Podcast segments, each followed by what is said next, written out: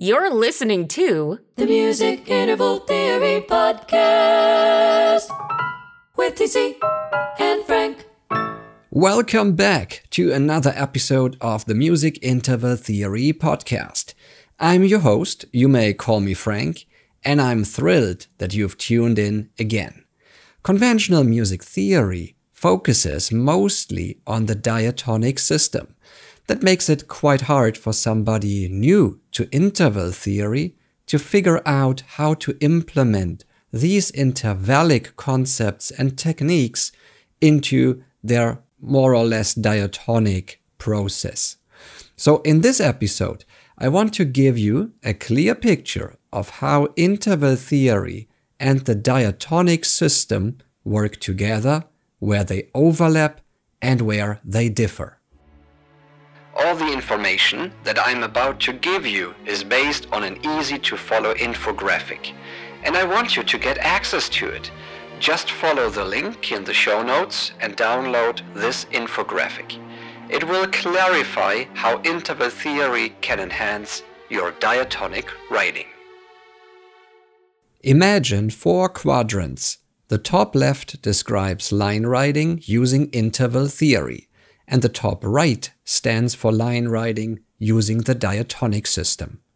The bottom left represents vertical structures in interval theory, and lastly, the bottom right describes vertical structures in the diatonic system. These are chords. Next, let's figure out how we can transition fluently from one quadrant to the next. Question for you. What does diatonic actually mean? I will give you a few seconds to think about the answer while we listen to a bit of music. And go!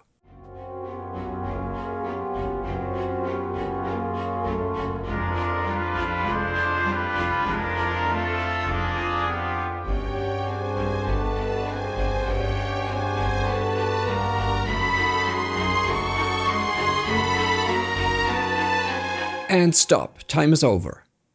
Diatonic means pertaining to a scale. So all diatonic thinking follows a particular scale that limits the set of tones to scale tones. And the scale also ensures that melodies and chords go hand in hand. So scales are crucial in diatonic writing as they define all the parameters for melody and harmony. To connect vertical with horizontal writing, we can use the matrix of modes, a fantastic way to start emotional storytelling while maintaining a pure diatonic and therefore mainstream sound. This matrix is the bridge between chords and lines and sets the overall emotional frame of the music. But why should we want to leave the diatonic side and step into intervallic thinking. Oh, I'm loving these bumpers. So here are a few thoughts. Everybody uses the same system based on the same established theories, and the chances are high that your musical work won't sound different from any other composer. Next, you're missing a ton of musical options and opportunities that can make the music you write more elegant, sophisticated, and unique. From an artistic point of view, why wouldn't you want to use the whole palette of colors and options in your work? You don't have to use everything all at once, but having the choice will let you grow into a more rounded and mature artist. So let's find out how we can move from the diatonic side to intervallic thinking Let's start with the melody, and that brings us to what we call string theory. But how can we use string theory to transition into intervallic thinking? Here comes the next bumper. this is great. Actually, it's quite simple. Look at your melody and simply count the distances from one note to the next. Let's say we move from C to D to E flat and back to D. This gives us a simple formula. C to D is 2, D to E flat is 1 and E flat down to D is negative 1. So the formula reads 2, 1, negative 1. And that's the DNA of our string. The first segment of the composition course covers everything related to line writing. And if we take any melody and base it back on a scale and a root tone, we simply transitioned into the diatonic system again. But the interesting part is to remove the scale and the root so that the string is just related to itself.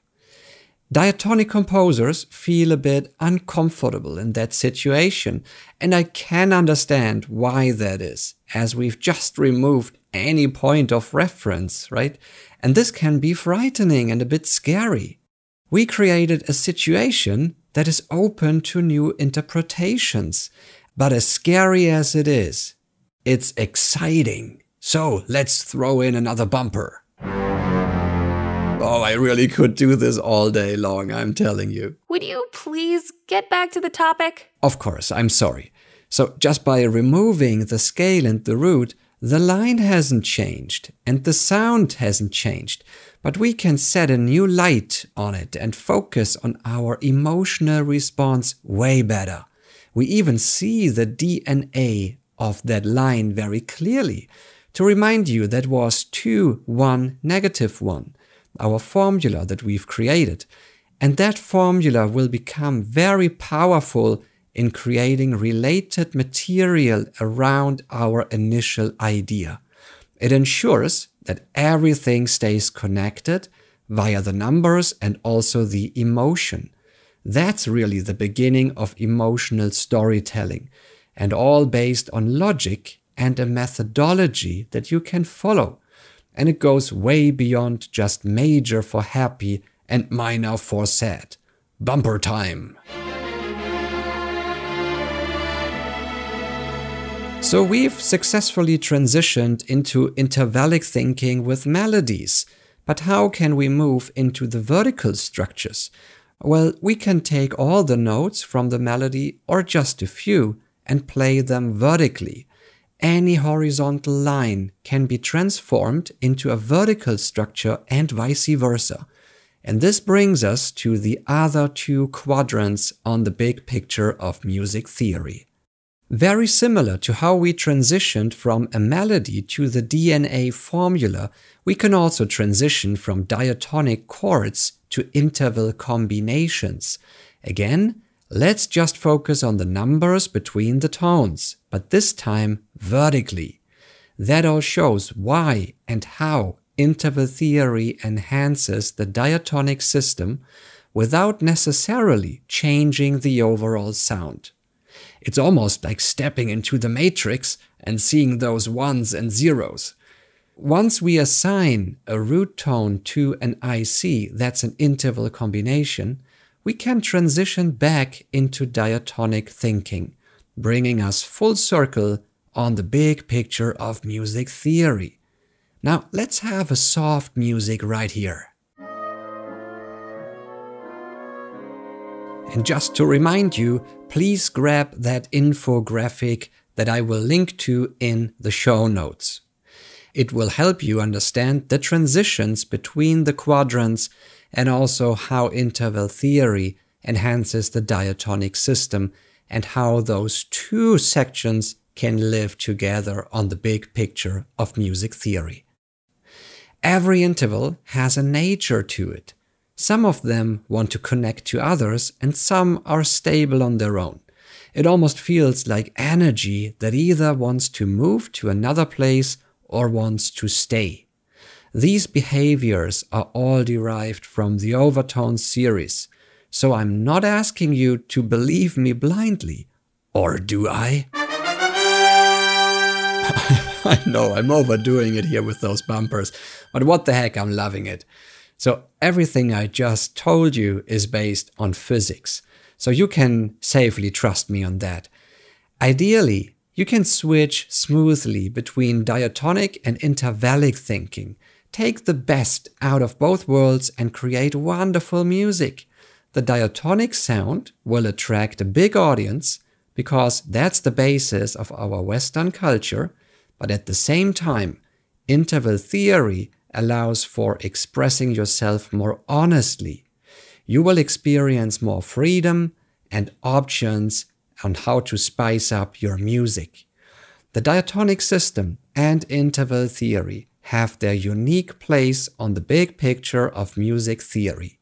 Use all the benefits from both points of view to create better and more fluent music based on your unique musical voice.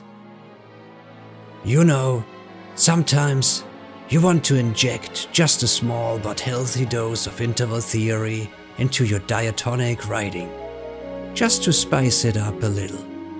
Just a little bit. I'm sorry I couldn't resist. Well, please take a minute to look into the show notes and download the infographic, right? So this will give you a clear picture of the big picture of music theory and how interval theory and the diatonic system live together. And I will see you in the next episode. This was Frank. Bye. This podcast is powered by the Music Interval Theory Academy, your resource for getting clarity and confidence in music composition and orchestration. See you inside at musicintervaltheory.academy.